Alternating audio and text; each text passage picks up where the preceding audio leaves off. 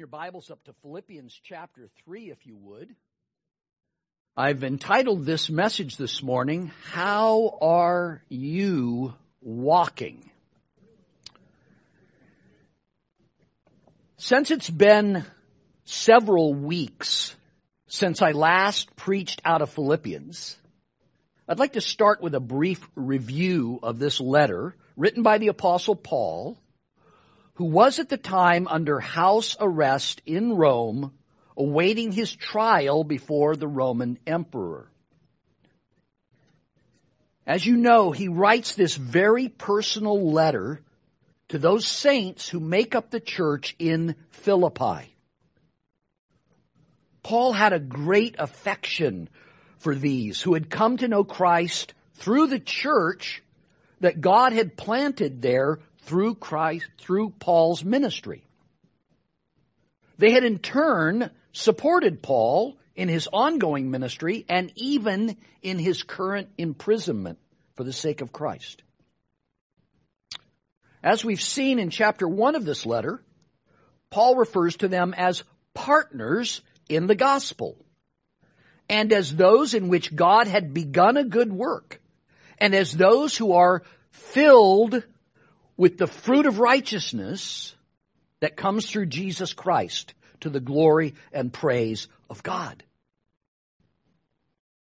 He acknowledges that the righteousness that the church has is that righteousness that comes to us through Jesus Christ. It's not a righteousness that is our own. It's His righteousness. And it is credited to us to the glory and praise of God. To Him be all the glory. So, Christ is the source of their divine righteousness. He is the source of their love, their grace, their spiritual strength. Paul then goes on to encourage them in Philippians 1:27. Let me turn there, read that to you. Philippians 1:27, he encourages them, only let your manner of life be worthy of the gospel of Christ, so that whether I come and see you or I'm absent, I may hear of you that you are standing firm in one spirit, with one mind, striving side by side for the faith of the gospel. So the righteousness comes to us through Christ, through Christ alone, we are credited with His righteousness. We're saved by grace alone, through faith alone, in Christ alone. But then Paul says, live it out. Live accordingly. I want to hear that you are standing firm on the promises of God and with one mind you're striving side by side for the sake of the gospel, for the sake of the glory of God. Paul continues this theme in chapters 2 and 3. In chapter 2, verses 5 through 11, Paul reminds us of just what lengths Jesus went to to save us. In fact, let me read that passage. Hard not to stop and read Philippians 2, 5 through 11. Listen to what Paul writes. Have this mind among yourselves, which is yours in Christ Jesus, who, though he was in the form of God, did not count equality with God a thing to be grasped or held on to, but emptied himself by taking the form of a servant, being born in the likeness of men, being found in human form, he humbled himself by becoming obedient to the point of death, even death on a cross. As Pastor Don alluded to earlier, this is the lengths to which the Son of God went. He came down from his glory in heaven to become a human being, to live in a sinful, fallen world and then to lay down his own life as a sacrifice for you and for me, for everyone who trusts in him for salvation. He bore the penalty for our sins. Paid the price. Hallelujah, what a Savior. And Paul goes on to acknowledge, therefore God highly exalted him and bestowed on him the name that is above every name. So that the name of Jesus, every knee should bow in heaven and on earth and under the earth, and every tongue confess that Jesus Christ is Lord to the glory of God the Father. That's the plan. The glorious plan of God. This leads then to Paul encouraging in verses 12 and 13 to live out their salvation by the power of God that now dwells within them. Look at verse 12. Therefore, my beloved, as you have always obeyed, so now, not only as in my presence, but much more in my absence, work out your own salvation with fear and trembling. For it is God who works in you both to will and to work for his good pleasure. So it's the Spirit of God who dwells within the believer that changes our will. Before he did that, our will was for ourselves, to do what pleased us, what glorified us. Now we have a will to do what pleases him, what glorifies him. And he supplies the power to do so. But we still need to live it. Work it out, he says. And then he goes on to describe what that should look like in the next few verses. Then in chapter 3, he shares with him his own example of how God saved him and set him free from his old life of living for the things of this world and how God set him on the path of living for Christ and for Christ's kingdom. Paul presents himself as an example that they and we should follow. And this is the focus coming into the passage that we're going to examine today together. So let us hear what our Lord has to say to us today. Please stand if you're able for the reading of our text. We're reading from Philippians 3, verses 17 through 21. This is God's word to us. Brothers, join in imitating me and keep your eyes on those who walk according to the example that you have in us. For many of whom I have often told you and now tell you even with tears, walk as enemies of the cross of Christ. Their end is destruction. Their God is their belly. They glory in their shame with minds set on earthly things. But our citizenship is in heaven, and from it we await a Savior, the Lord Jesus Christ, who will transform our lowly body to be like His glorious body by the power that enables him even to subject all things to himself. May God's, God bless the reading of his word to us. You may be seated.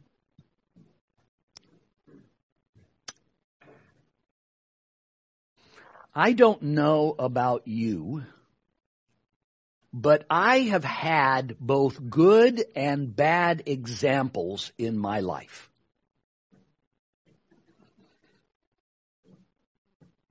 You name it. I've had good examples. I've had bad examples.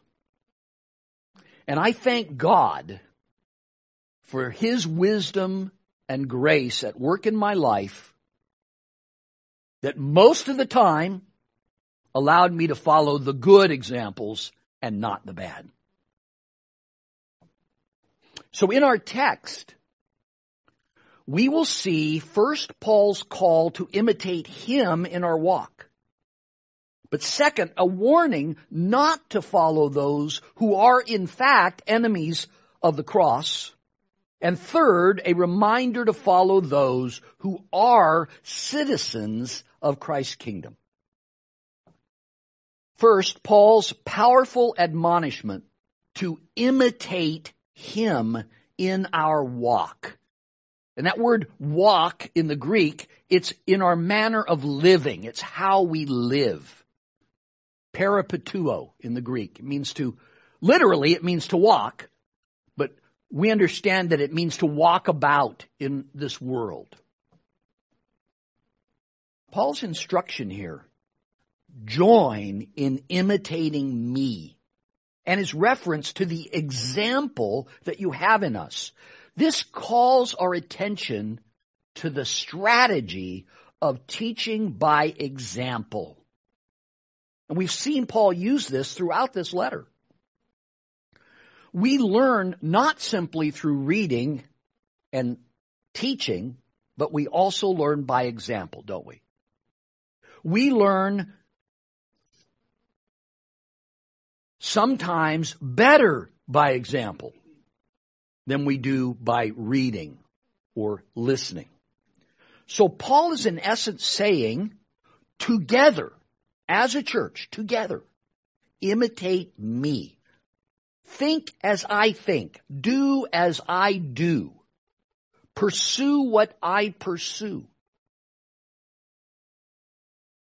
Paul had written the same thing to other churches.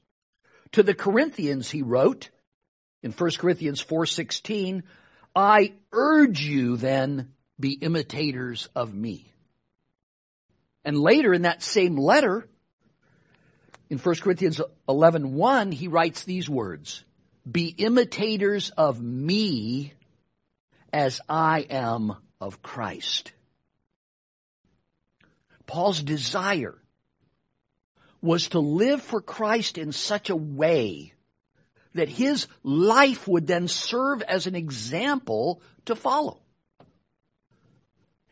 And that as someone follows Christ, that is an example for us to follow. Now listen to me. Paul is not putting himself up on some pedestal of spiritual perfection. In this very letter, he has already stated that he has not yet arrived at full conformity to Christ. And neither has anyone else on this planet. Instead, he's encouraging the Philippians to follow his example as an imperfect sinner as he pursued the goal of conformity to Christ and living for Christ's glory. Had he been, had he been perfected, he would not serve as an example that we could follow because we need to follow someone who's not yet perfect. Does that make sense? So we can see how to deal with our imperfections, how to handle the struggles of life, including its trials, temptations, and disappointments. The apostle Paul was a man, a human being like you and I. But his focus was to live for Christ and for his glory. And then moving beyond himself, Paul encourages them to watch other godly examples who are also following his example. Others such as Timothy and Epaphroditus that he'd already named earlier in the letter, as well as the elders and deacons in their own church, who he'd also mentioned earlier in this letter. God is calling all of us here to be careful, to be intentional and deliberate in finding godly examples to follow. We need to follow those who love Jesus and in whom God is working to fully conform them to Christ. We need to watch them. How they live, how they work, how they treat others, how they conduct themselves as witnesses how they respond to sorrows and trials and tribulations, how they aim to glorify Christ in all of these situations, and then follow their example. And in so doing, become an example for others to follow. That's the way it works, folks. That's what discipleship is all about. We are to live by following the examples that God has provided for us. And then we ourselves are to become an example to others. Paul then follows this powerful admonition with a warning against following the wrong examples. Avoid following Christ's enemies. Look at verses 18 and 19 with me again. For many, not a few, many, of whom I have often told you and now tell you even with tears, walk as enemies of the cross of Christ. Pause there for a second. Look at me. Unfortunately, they're not wearing a baseball cap that says enemies of the cross. These are false teachers. These are Christian pretenders. Okay?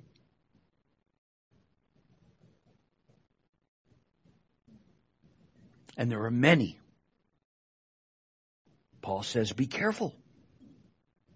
Paul is painfully aware there are many who claim to be followers of Christ, even teachers of Christ, who do not know him as Lord, but are instead deceivers of men. False teachers, false examples who deny the finished work of Christ, whose lives are filled with personal pleasure and earthly things. These are the things that they are living for. Paul is well aware that such individuals exist. And he's warning with tears that believers should not follow their examples. Now, students of scripture over the centuries have reached different conclusions about the possible identity of these dangerous role models. Some of the church fathers and later commentators believe that Paul is still speaking of the Judaizers. Those Jews who were trying to impose the Old Testament law upon Christians. Or, on the other hand, many believe that the danger posed here is not legalism, but the opposite antinomianism, the abandonment of law for the pursuit of physical pleasures. Whatever the specific identity of these people, which we cannot know, and I think that's intentional because it doesn't really matter which group it is. They're not people that we should follow. So Paul tells us here three things that we should examine to discern if they are bad examples for us to follow. He gives us three things to examine in a person's life, in a teacher's life. First, do they live as enemies of the cross of Christ? As we've already established in this worship service today, Jesus did for us upon the cross what we could not do for ourselves. And what he did is the foundation for both faith and practice. It is at the center of both sound doctrine and sound living. So we need to ask, what does this person teach about the cross? What place does the cross have in their life and ministry? is the gospel of Christ front and center, first and foremost in their preaching and teaching? Can they say, as Paul does, but far be it for me to boast except in the cross of our Lord Jesus Christ, by which the world has been crucified to me and I to the world.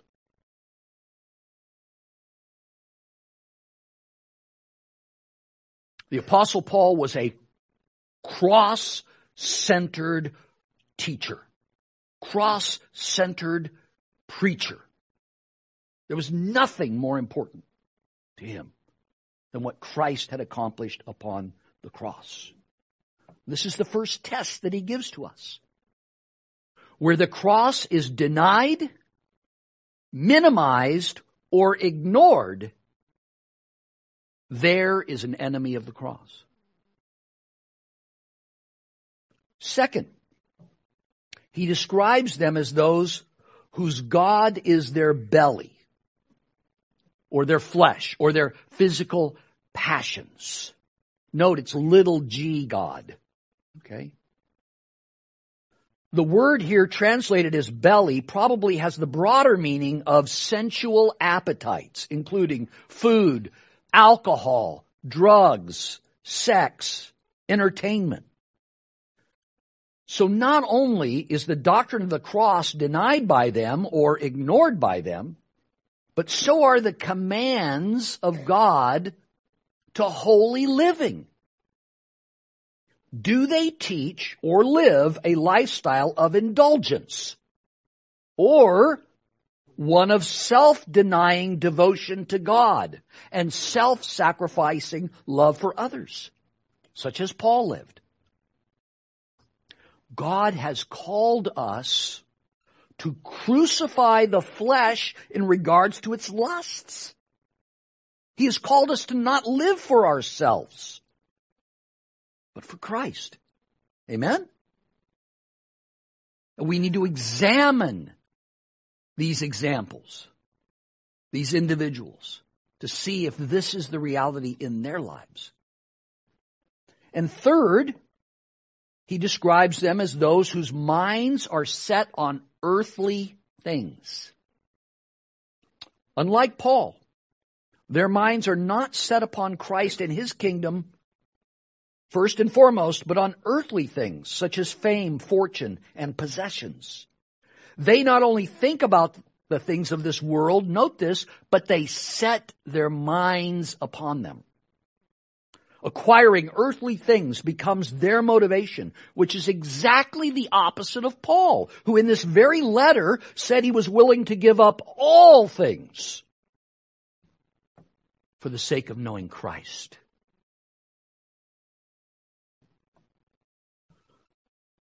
In John's letter, in 1 John chapter 2, he warns us, he says, do not love the world nor the things in the world. And so if we're going to follow examples, we don't want to follow examples who have their minds set on earthly things, but on the eternal things. Amen?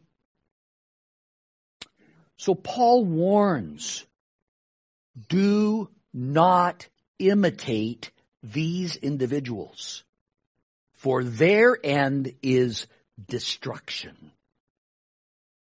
And end here indicates their ultimate destiny. They may be very prosperous in this life. They might achieve fame and fortune in this life. They might enjoy their best life now in this life. But their end is eternal destruction. Their end is eternal conscious punishment do not follow their example. Instead, follow the example of those who are citizens of God's heavenly kingdom. Fellow true citizens of Christ's kingdom. Look at verses 20 and 21 with me. But our citizenship is in heaven. And from it we await a Savior, the Lord Jesus Christ, who will transform our lowly body to be like his glorious body by the power that enables him even to subject all things to himself. Paul here states that he and every other true believer who are in Christ are citizens of heaven. This is not the first time he's mentioned that in this letter. Christians are exiles or aliens in this world. Our true home is in Christ, in the very presence of God. Therefore, we must not focus on the things of this world, but on the things of heaven. Paul wrote this very clearly in his letter to the Colossians. In Colossians chapter 3, verses 1 through 4. Listen to what he wrote. If then you have been raised with Christ, Seek the things that are above, where Christ is, seated at the right hand of God. Set your mind on things that are above, not on things that are on earth. That sounds familiar. For you have died and your life is hidden with Christ in God. When Christ, who is your life, appears, then you also will appear with him in glory. Praise be to God. Praise be to God. So we are to die to the things of this world. We're to live for the eternal things. So unlike the false believers, our God in heaven is ruling over all of creation and we glory in Him. And our minds are not set on earthly things, but on heavenly things, on Christ, who is our Savior and Lord. Paul here applies to Jesus two titles that the Philippians, as citizens of Rome, would have heard applied to the Roman emperor. Don't know if you're aware of this or not. But the Roman emperor was referred to by two titles, Savior and Lord. In fact, all Roman coins that were minted in the Greek provinces bore the image of the emperor and included two Greek titles, Soter and Kyrios, Savior and Lord. Now how could that be? How could the Roman people of the Roman Empire think that their emperor was their Savior and Lord? Well, in times of local disasters, earthquakes, famines, and floods, the citizens of the empire looked to the emperor to be their savior. And all citizens of the empire looked to the emperor and addressed their emperor as Lord and were to submit to his authority over them. Sounds familiar, doesn't it? Don't people in this country look to the government to be their savior and submit to the government as their Lord?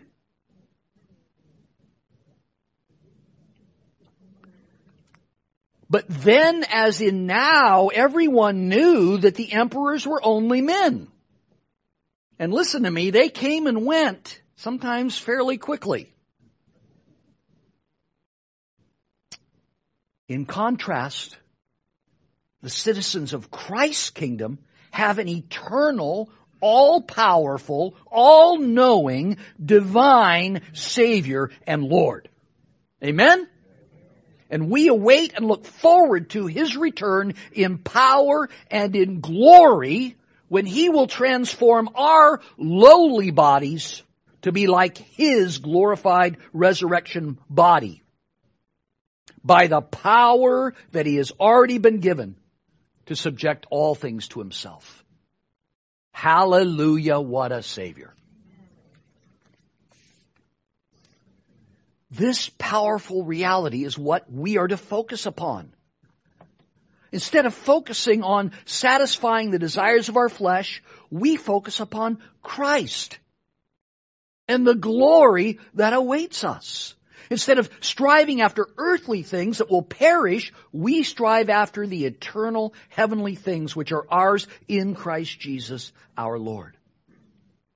We are already citizens of the heavenly kingdom in Christ. But one day when Jesus returns in glory, we shall receive our glorified bodies and our full inheritance in that eternal kingdom. Amen? So let me remind you of what Paul had previously written on this very topic to the Corinthians. If you'd like to, you can turn to 1 Corinthians 15 with me. If not, you can just listen. It will not be on the screen. I'm going to read 1 Corinthians 15, verses 50 through 58. I tell you this, brothers. Flesh and blood cannot inherit the kingdom of God, nor does the perishable inherit the imperishable. Behold, I tell you a mystery. We shall not all sleep, but we shall all be changed in a moment, in the twinkling of an eye, at the last trumpet. For the trumpet will sound, the dead will be raised imperishable, and we shall be changed. This perishable body must put on the imperishable, and this mortal body must put on immortality. When the perishable puts on the imperishable, and the mortal puts on immortality, then shall come to pass the saying that is written, Death is swallowed up in victory. O death, where is your victory? O death, where is your sting? The sting of death is sin. The power of sin is in the law, but thanks be to God who gives us the victory through our Lord Jesus Christ. Jesus defeated sin and death by dying in our place on the cross and by rising again from the dead. And he lives now in his glorified human body forever. And so will all who put their faith and trust in him. And even here in this passage, in verse 58, Paul then gives the application. He says to them, therefore, my beloved brothers, be steadfast, immovable, always abounding in the work of the Lord, knowing that in the Lord your labor is not in vain.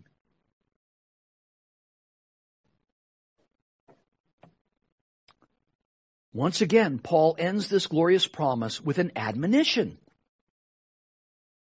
In light of all that Jesus has done to save us, and in light of all that he will do to give us victory over death, Paul admonishes us to live for him, to be steadfast upon his promises, to be immovable, and to be abounding in the work of the Lord, which is a proper response for those that have received such mercy and grace and love. Amen? We are all called to live our lives in this manner, and those who do become role models for the rest of us, and we should imitate them. We should follow their example. Paul loved his Philippian brothers and sisters. And he wants them to follow his example in living for Christ and for Christ's kingdom so that they might experience all of the blessings that Christ has for them. In like manner,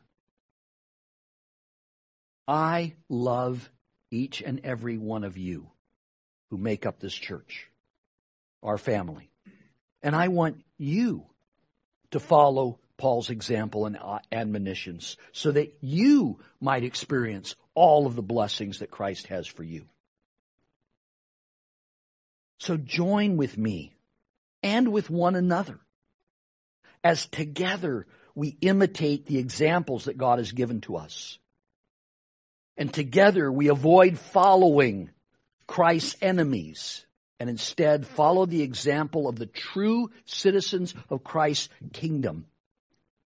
And in so doing, become godly examples ourselves. My desire for you is that you would be able to join with me in declaring, as Paul did, for me to live is Christ and to die is gain. Let's pray. Heavenly Father, thank you for these